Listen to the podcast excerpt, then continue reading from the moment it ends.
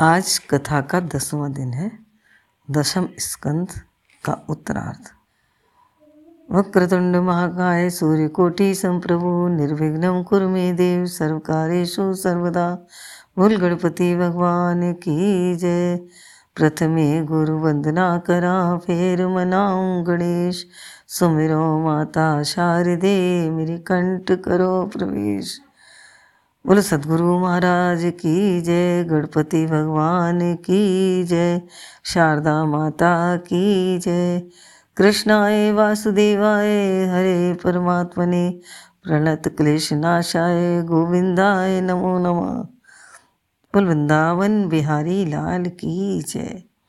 अकारण कारण वर्णालय वांछा कल्पतरु मोर मुकुटधारी पीताम्बरधारी मुरलीधारी श्री कृष्ण की वांगमयी मूर्ति, भागवत पुराण की जय, राधा रानी की जय, बिहारी वृंदावन बिहारी लाल की जय, सुखदेव भगवान की जय, हनुमान जी महाराज की जय, सभी नगर देवता, ग्राम देवता, पितृ देवता, सभी श्रोता वृंद को राधे राधे।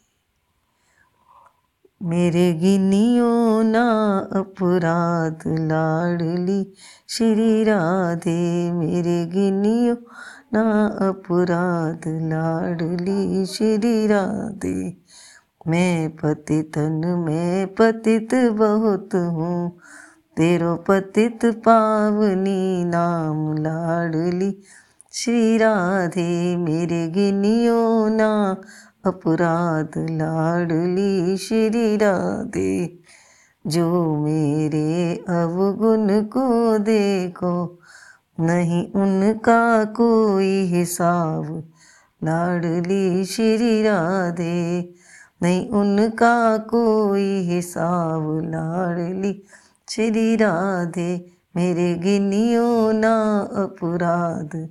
लाडली श्री राधे अष्ट सखिन में को, गोप गोपिन में, अष्ट सखिन में, गोप गोपिन में, राधे लिख ली जो मेरो नाम लाडली श्री राधे लाडली श्री राधे लाडली श्री दे लाडली श्री राधे, मेरे गिनियो ना, अपराध लाडली श्री राधे। बोल राधा रानी की जय। आज कथा का दसवां दिन है। कल की कथा में रुक्मिणी का विवाह संपन्न हुआ। अब सं, रुक्मिणी के एक पुत्र हुआ, नाम रखा गया प्रदुम्न सम्रासुर प्रसूति गृह में से ही उसको चुरा कर ले गया। और समुद्र में फेंक दिया। समुद्र में मछली निकल गई। उस मछली को मछुआरा ले गया। वह मछली राजा के यहाँ पहुँच गई। रसोई में भानामती ने जैसे ही मछली को काटा, उसमें से जीवित बच्चा निकला। भानामती का कोई पुत्र नहीं था। वह उसको पालने लग गई। जब वह युवा हुआ तो नारद जी आए। तब प्रद्युम्न को नारद जी ने बताया कि ये तो कामदेव है और मायावती रति है। दोनों की शादी करवा दी, फिर द्वारका ले गए। द्वारका में द्वारकाधीश ने विधि विधान से विवाह करवाया। बोलो, द्वारकाधीश की जय। अब क्या था कि एक सत्राजित राजा सत्यादित था सूर्य का उपासक, बड़ा प्रकार। सूर्य ने प्रसन्न होकर उसके उस समंतक मणि दी। वह समंतक मणि रोज आठ भार सोना देती थी। सबको दिखाता था। एक दिन कृष्ण को भी बुलाया और दिखाया कि मेरे पास ये समंतक मणि है। कृष्ण बोले, भाई, तुम्हें तो क्या ज़रूरत है? हमारे राजकोष में जमा करा दो। मना कर दिया। कृष्ण ने, कोई बात नहीं, आई गई हो गई बात। अब कुछ दिन बाद क्या हुआ कि उसका भाई था प्रसेन, उसको वो समंतक मणि को दे गया और कहीं चला गया, कोई काम था। तो यूँ कहते, समंतक मणि की पूजा करनी चाहिए। उसने क्या किया? प्रसेन ने तो पूजा वूजा तो कुछ नहीं, गले में लटका ली सुरक्षा के लिए और चला गया आखेट के लिए। अब आखेट में गया वहाँ सिंह ने उसे मार दिया। अब ये पता ही नहीं चला किसी को उस, उसको सिंह ने मार दिया था लेकिन तो बहुत दिन तक नहीं आया। तो प्रसेन जो मरा उसका अपराध लगाया किसको? कृष्ण को सत्राजित ने कि कृष्ण को मेरी मणि चाहिए थी इसलिए उसने उसको मार दिया और मेरी समन तक मणि ले ली। बहुत दिनों तक बात चलती रही राजा के पास तो बहुत दिन बाद जाती ना। तो एक दिन बलराम जी बोले कि क्यों कन्हैया, तेने उसकी मणि क्यों ली? बोले, कौन की? बोले, सत्राजित की। मैंने काय को ली? भैया, सारे जगह यही फैल रहा है। तो बोले, दाऊ भैया, इसमें कोई कसूर नहीं है किसी का। मैंने एक बार गणेश जी का चौथ का चंदा देख लिया था। तब का ये बिना मतलब का मेरे अपराध लगा है। मैंने कुछ नहीं किया। पर इसका मैं स्पष्टीकरण दूँगा। बोले, ठीक है। अब एक दिन गए घोड़ा लेके चले गए चुपचाप। देखा तो वहाँ जंगल में अस्थि पंजर पड़ा और उसके कपड़े उपड़े पड़े थे तो समझ गए कि ये प्रसेन है। लेकिन वहाँ मणि नहीं मिली और पद चिन्ह देखे शेर के। तो शेर के पद को देखते देखते गए तो बहुत दूर जाके शेर का भी कंकाल मिला, लेकिन मणि वहाँ भी नहीं मिली। आगे चले तो उन्हें रीछ के पग मिले। रीछ के पद चिन्हों को देखते देखते गुफा में पहुँच गए।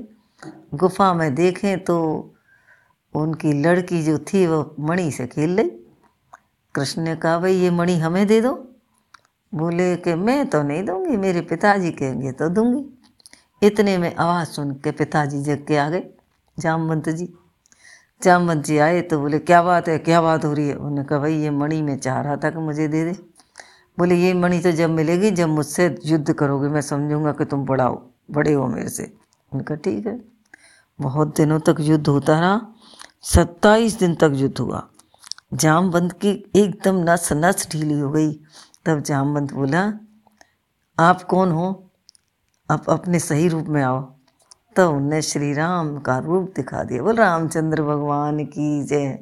बोले, जामवंत जी, तुमने ये कहा था जब लंका के पूरा युद्ध समाप्त हो गया कि मेरी तो खुजली नहीं गई भाई तो मैंने कहा था, मैं तुम्हारी द्वापर में खुजली बंद करूँगा। तो आज मैं तुम्हारी खुजली बंद करने आया हूँ। वो पैरों में पड़ गया जामवंत और उसने समंतक मणि और जामवती, अपनी पुत्री का विवाह कर दिया उनके संग और समंतक मणि भी दे दी। अब उसको लेकर चले आए महाराज शिव कृष्ण जी। जामवती को लाए तो वहाँ से घूंघट डलवा के लाए। घूंघट डलवा के लाए और बोले, भाई, जब तक मैं न कहूँ जब तक घूंघट मत खोलना। उनका, ठीक है, नहीं खोलूँगे। अब लाए तो पता लग गई रुक्मिणी को कि भाई, दूसरी से तो बोले आए हैं पत्नी। तो रुक्मिणी का मुँह तो सूझ रहा। उसने खैर आरती करी, फिर जाके कृष्ण ने बंद कर दी कमरे में। तो बोली कि, मुझे दिखा तो दो कैसी है दूसरी? तो बोले कि पहले तू यूँ उसको आशीर्वाद देते यहीं से तो बोले हाँ आशीर्वाद है, खूब सुंदर हो, पर मेरे से ज़्यादा सुंदर नहीं हो। उनका ठीक है। इतने में उससे निकाल लिया तो वो तो वो जामवती जो थी, वो तो भालू की जगह सुंदर हो गई और रुक्मिणी से थोड़ी कम सुंदर थी। तो ऐसे करके उन्होंने दिखाया उसको जामवती का। कृष्ण की दूसरी पत्नी हुई जामवती। बोल कृष्ण भगवान की जय, द्वारिकाधीश की जय। अब आए कि जामवती के बाद में तीसरा उनका समंतक मणि लेके कृष्ण जी पहुँचे, उसको देने के लिए सत्राजित को। तो सत्राजित को दी, सत्राजित बड़ा शर्मिंदा हुआ और बोला, प्रभु, अब क्या करूँ? मैं बहुत माफ़ी मांग रहा हूँ। बोले, कोई बात नहीं, तूने कहा है वो तेरी मर्ज़ी। अब तू ये समंतक मणि ले अपनी। तो बोले, अब प्रभु, एक बात आपको मेरी माननी पड़ेगी। बोलो कि मेरी जो सत्यभामा लड़की है, उससे आप शादी कर लो। उन्होंने कहा, चलो। सत्यभामा से शादी कर ली, समंतक मणि भी मिल गई और सत्यभामा भी मिल गई। सत्यभामा का विवाह कृष्ण ने कर दिया, समंतक मणि भी दे दी। बोले, द्वारकाधीश की जय। एक बार अर्जुन यमुना नदी के पास गए। वहाँ एक कालिंदी जल में बैठकर तपस्या कर रही थी। अर्जुन ने कहा, भाई, क्या बात है कैसे बैठी हो? बोले, जब तक कृष्ण मुझे ब्याहेंगे नहीं, मैं नहीं जाऊँगी यहाँ से। कृष्ण से जाकर अर्जुन ने कही कि मैं आपसे विवाह की ठाने बैठिए कृष्ण का चौथा विवाह हुआ कालिंदी से। बोल, द्वारिका अधीश की जय। पांचवा विवाह हुआ लक्ष्मणवा से। छठा विवाह हुआ मित्रवृंदा से। सातवां हुआ नग्नापति से स्वयंवर में सात नागों को बांधना था। आठवां हुआ भद्रा से स्वयंवर था मछली की आँख में वेदना ऐसे करके भगवान के आठ ब्याह हो गए। अब क्या हुआ? एक दिन राजा एक सात किलो के अंदर रहता था। सोलह हज़ार एक सौ राजकुमारी जेल में बंद थी। दो हज़ार हो जाने पर विवाह करना था। एक दिन सत्यभामा व कृष्ण विमान में घूम रहे थे। राजकुमारियों की आवाज़ आई, हमें बचाओ बचाओ बचाओ। भगवान ने उनको, उसको मार दिया और सोलह हज़ार एक सौ राजकुमारियों को मुक्त कर दिया। वो बोले कि, अब तुम जाओ। राजकुमारियाँ बोली, महाराज, कैसे जाएँ? ये बताओ, हम इतने दिन से यहाँ पर हैं, हमको कौन अपनाएगा? इसलिए अब तो या तो हम करेंगे वैश्य बनेंगे। और या हम मर जाएँगे। तो बोले, और आपके दर्शन करके हम मरें तो अजब बात है ना? तो बोले, तुम क्या चाहती हो? बोले, जैसे आप चाहो। हम तो ये चाहते हैं कि आप हम सबको अपनी शरण में ले लो। बोले, ठीक है भाई, ऐसे तो नहीं रह सकता, मैं शादी करूँगा। सोलह हज़ार एक सौ मंडप बन के भगवान ने अपना रूप दिखाया, सोलह हज़ार एक सौ वो रानियाँ बना दी। अब सोलह हज़ार एक सौ तो वो और आठ रानी वो, सोलह हज़ार एक सौ आठ रानियाँ हो गई। सबके दस दस पुत्र हुए, एक एक पुत्री हुई, बहुत बड़ा परिवार बना। बोलो द्वारकाधीश की जय। मुर नामक दैत्य को मारा तो द्वारकाधीश का नाम मुरारी पड़ा। नारद जी द्वारा एक दिन बोले, भाई एक एक बीवी से सब दुखी हो जाते हैं। सोलह हज़ार एक सौ आठ रानियों से भगवान ने कैसी व्यवस्था कर रखी है, देख के आता हूँ। सबके घर सरप्राइजिंग विज़िट करी। बिना किसी को बताए। लेकिन जहाँ देखें, वहीं कृष्ण खड़े हैं। किसी को भी कोई आपत्ति नहीं, सब बड़ी संतुष्ट हैं। नारद जी भी वाह वाह करके चले आए, बोले, धन्य हो द्वारकाधीश। द्वारकाधीश को जय करके चले आए। अब एक बार क्या हुआ, बाणासुर बलि का पुत्र था। बाणासुर शिवजी का परम भक्त था। शिवजी जब तांडव करते तो बाणासुर मृदंग बजाता। शिवजी ने एक बार प्रसन्न होकर एक हज़ार हाथ दे दिए। एक दिन वह शिवजी से बोला, मेरे खुजली हो रही है। शिवजी ने कहा, हम जिस पेड़ को लगाते हैं, उसको काटते नहीं हैं। एक पताका दी और कहा, महल पर लगा दो। जिस दिन पताका झुके, समझो उसी दिन तुम्हारी खुजली मिट जाएगी। बाणासुर को यह श्राप था कि तुम्हारा जामाता ही तुम्हें मारेगा। बाणासुर ने अपनी पुत्री का विवाह न करने का निश्चय कर लिया। जब मैं विवाह ही नहीं करूँगा तो जामाता कहाँ से आएगा? और उस पुत्री को अंदर बंद रखा, उसकी सखा, उसकी सखी थी चित्रलेखा। एक दिन उषा ने स्वप्न में अनिरुद्ध का दर्शन कर लिया। तब से वह चित्रलेखा के पीछे पड़ी। चित्रलेखा ने चित्र बनाया। उषा ने कहा, यही है। तब चित्रलेखा बोली, ये तो अनिरुद्ध है, कृष्ण का पोता। उषा ने चित्रलेखा से कहा, ये यहाँ आना चाहिए। चित्रलेखा बोली, तेरा बाप तो पानी भी अंदर उसकी आज्ञा से ही आता है।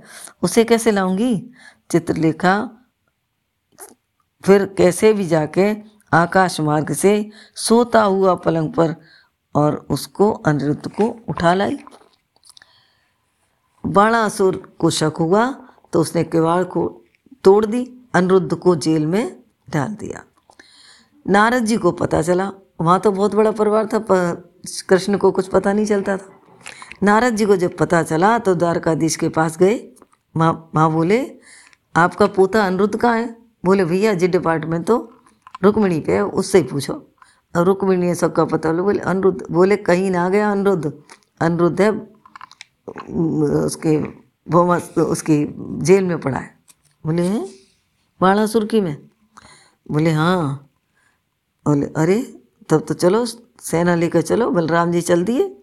शिव जी का पूरा परिवार बाणासुर की चौकीदारी करता था। बहुत युद्ध हुआ।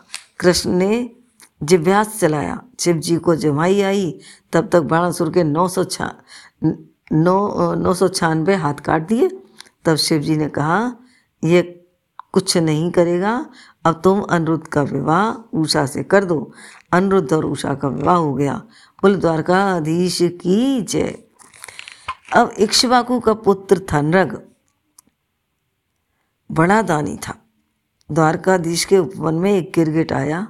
सबने निकालने की कोशिश की, वह ना निकला। द्वारकाधीश ने जरा पैर किया, वह आ गया और एक दिव्य पुरुष बन गया। कृष्ण ने कहा, तुम तो इतने दानी थे, फिर क्या हुआ? तब उस दिव्य पुरुष ने बताया, मैं रोज गाय दान देता था। एक दिन एक ब्राह्मण को दान में दी गई गाय, मेरी गायों में आ गई। मुझे नहीं पता चला। मैंने वह फिर दान में दे दी। जिस ब्राह्मण की थी, वह पहचान गया। दोनों ब्राह्मण मेरे पास लड़ते लड़ते आए। बात दोनों की सही थी। मैं दोनों की ओर मुँह करके गर्दन को हाँ हाँ के रूप में हिला रहा था। ब्राह्मणों ने कहा, तू बड़ा हाँ हाँ कर रहा है, तू गिरगिट बनेगा।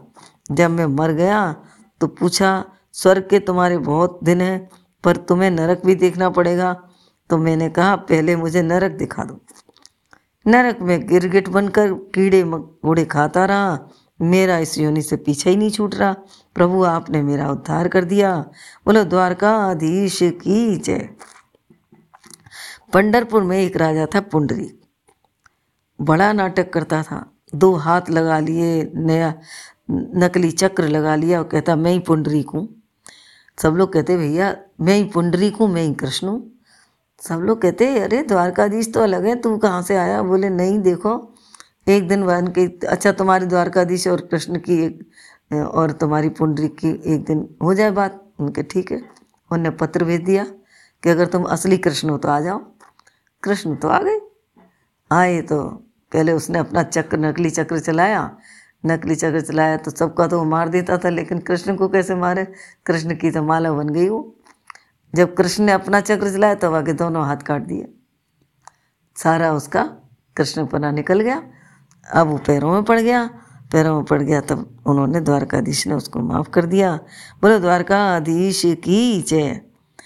अब क्या हुआ? युधिष्ठिर कृष्ण से बोले कि, कृष्ण भैया, मैं तो राजसू यज्ञ करना चाहता हूँ। बोले राजसू यज्ञ तो करोगे? उससे पहले जरासंध को मारना ज़रूरी है। जरासंध को कैसे मारेंगे? बोले, चलो हम जाते हैं। भीम, अर्जुन और कृष्ण तीनों ब्राह्मण का रूप रख कर गए। वह सुबह शिव जी का पूजन करने जाता, उसी समय हर एक को जो माँगता वह देता था। अब तीनों ये ब्राह्मण भी पहुँचे। जरासंध के सामने आ गए, इनका नंबर आ गया। जरासंध ने कहा, क्या चाहिए भाई तुम्हें? ब्राह्मण बोले, हमें आपसे युद्ध करना है। जरासंध बोला, ब्राह्मण और युद्ध? तुम ब्राह्मण नहीं हो, अपने वेश में आओ। जरासंध ने देखा। बोला, अर्जुन तो बहुत पतला दुला ये मेरे बराबर का नहीं, तुझसे नहीं लड़ूँगा। जरासंध ने कृष्ण से बोला, तू तो भगोड़ा है, तुझसे भी नहीं लड़ूँगा। भीम को मल्ल युद्ध के लिए चुना। दोनों में मल्ल युद्ध हुआ, सत्ताईस दिन तक चला। अट्ठाईसवें दिन कृष्ण ने इशारा किया, चीर कर दोनों तरफ़ फेंक दो। लेकिन जरा क्योंकि वो जरा नामक राक्षसी ने उसको जोड़ा था, इसलिए ऐसे ही वो जुड़ जाता था जब। जब हवा चलती तो जुड़ जाता तो फिर वो जुड़ गया। तब कृष्ण ने कहा अलग अलग तरह से फेंको जिससे जुड़े नहीं। ऐसे करके फेंका तो जरासंध का उद्धार हो गया। बोल, कृष्ण कन्हैया, लाल की जय द्वारिकाधीश की जय। अब आई बारी राजसूय करने की। राजस्व यज्ञ शुरू होने वाला था। सबको अपना अपना काम बांट दिया। भीम को रसोई, द्रौपदी को परोसने के लिए, विदुर को सजावट के लिए, दुर्योधन के उदान के लिए और पत्तल उठाने का काम कृष्ण ने लिया। प्रथम दिन पूजन के लिए सर्वप्रथम पूजन किसका हो? सबने कहा श्री कृष्ण का पूजन किया जाए। श्री कृष्ण का पूजन किए जाने वाला ही था। शिषपाल आ गया। और कहने लगा यह तो भगोड़ा है, रणछोड़ है, पत्नी भगा कर लाया है माता पिता का कोई पता नहीं। शिशुपाल की माँ को कृष्ण ने ये वचन दिया था कि मैं सौ गाली तक इसे माफ़ करूँगा और कृष्ण आराम से सुनते रहे और शिशुपाल गाली देता रहा। जैसे ही सौ हुई, जैसे ही उनका अब शिशुपाल बंद कर बस चक्र उठाया शिशुपाल में मार दिया। शिषपाल का गोविंदा नमो नमः कर दिया। बोलो, द्वारकाधीश की जय। वृंदावन सोबन नहीं नंद गाँव सो गाँव और पर वृंदावन सोबन नहीं नंद गाँव सो गाम कृष्ण नाम सो नाम। बोल, कृष्ण कन्हैया लाल की जय। कन्हैया मेरे नैनन आगे रहियो, श्याम मेरे नैनन आगे रहियो। नैनन आगे रहियो कन्हैया, भूल हमें मत जइयो, श्याम मेरे नैनन आगे रहियो। बिहारी मेरे नैनन आगे रहियो। सब दर छोड़ तेरे दर आई, सब दर छोड़ तेरे दर आई। हे मनमोहन कृष्ण कन्हाई, हे मनमोहन कृष्ण कन्हाई, शरण गए की लाज रखो हरी, शरण गए की लाज रखो हरी, जग से मोहे बचइयो श्याम मेरे, नैनन आगे रहियो, बिहारी मेरे नैनन आगे रहियो, कन्हैया मेरे नैनन आगे रहियो। अब की बार जब प्रीत लगावे, कोई न काऊ के संग में जावे।